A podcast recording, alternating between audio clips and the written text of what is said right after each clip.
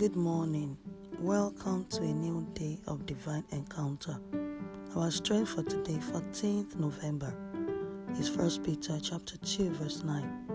I'm reading the New King James's Version and it reads, But you are a chosen generation, a royal priesthood, a holy nation, its own special people, that you may proclaim the praises of Him who called you out of darkness into His marvelous light. End of reading. You are God's very own chosen to accomplish great things for God. The Spirit of the Lord has empowered you to be an overcomer.